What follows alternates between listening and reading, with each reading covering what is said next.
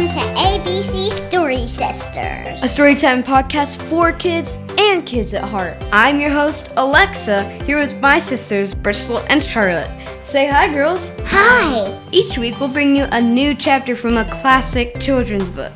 This season, we're reading one of our favorite stories, The Wizard of Oz. Follow the yellow brick road. The Wizard of Oz is written by Frank L. Baum and was adapted for this podcast.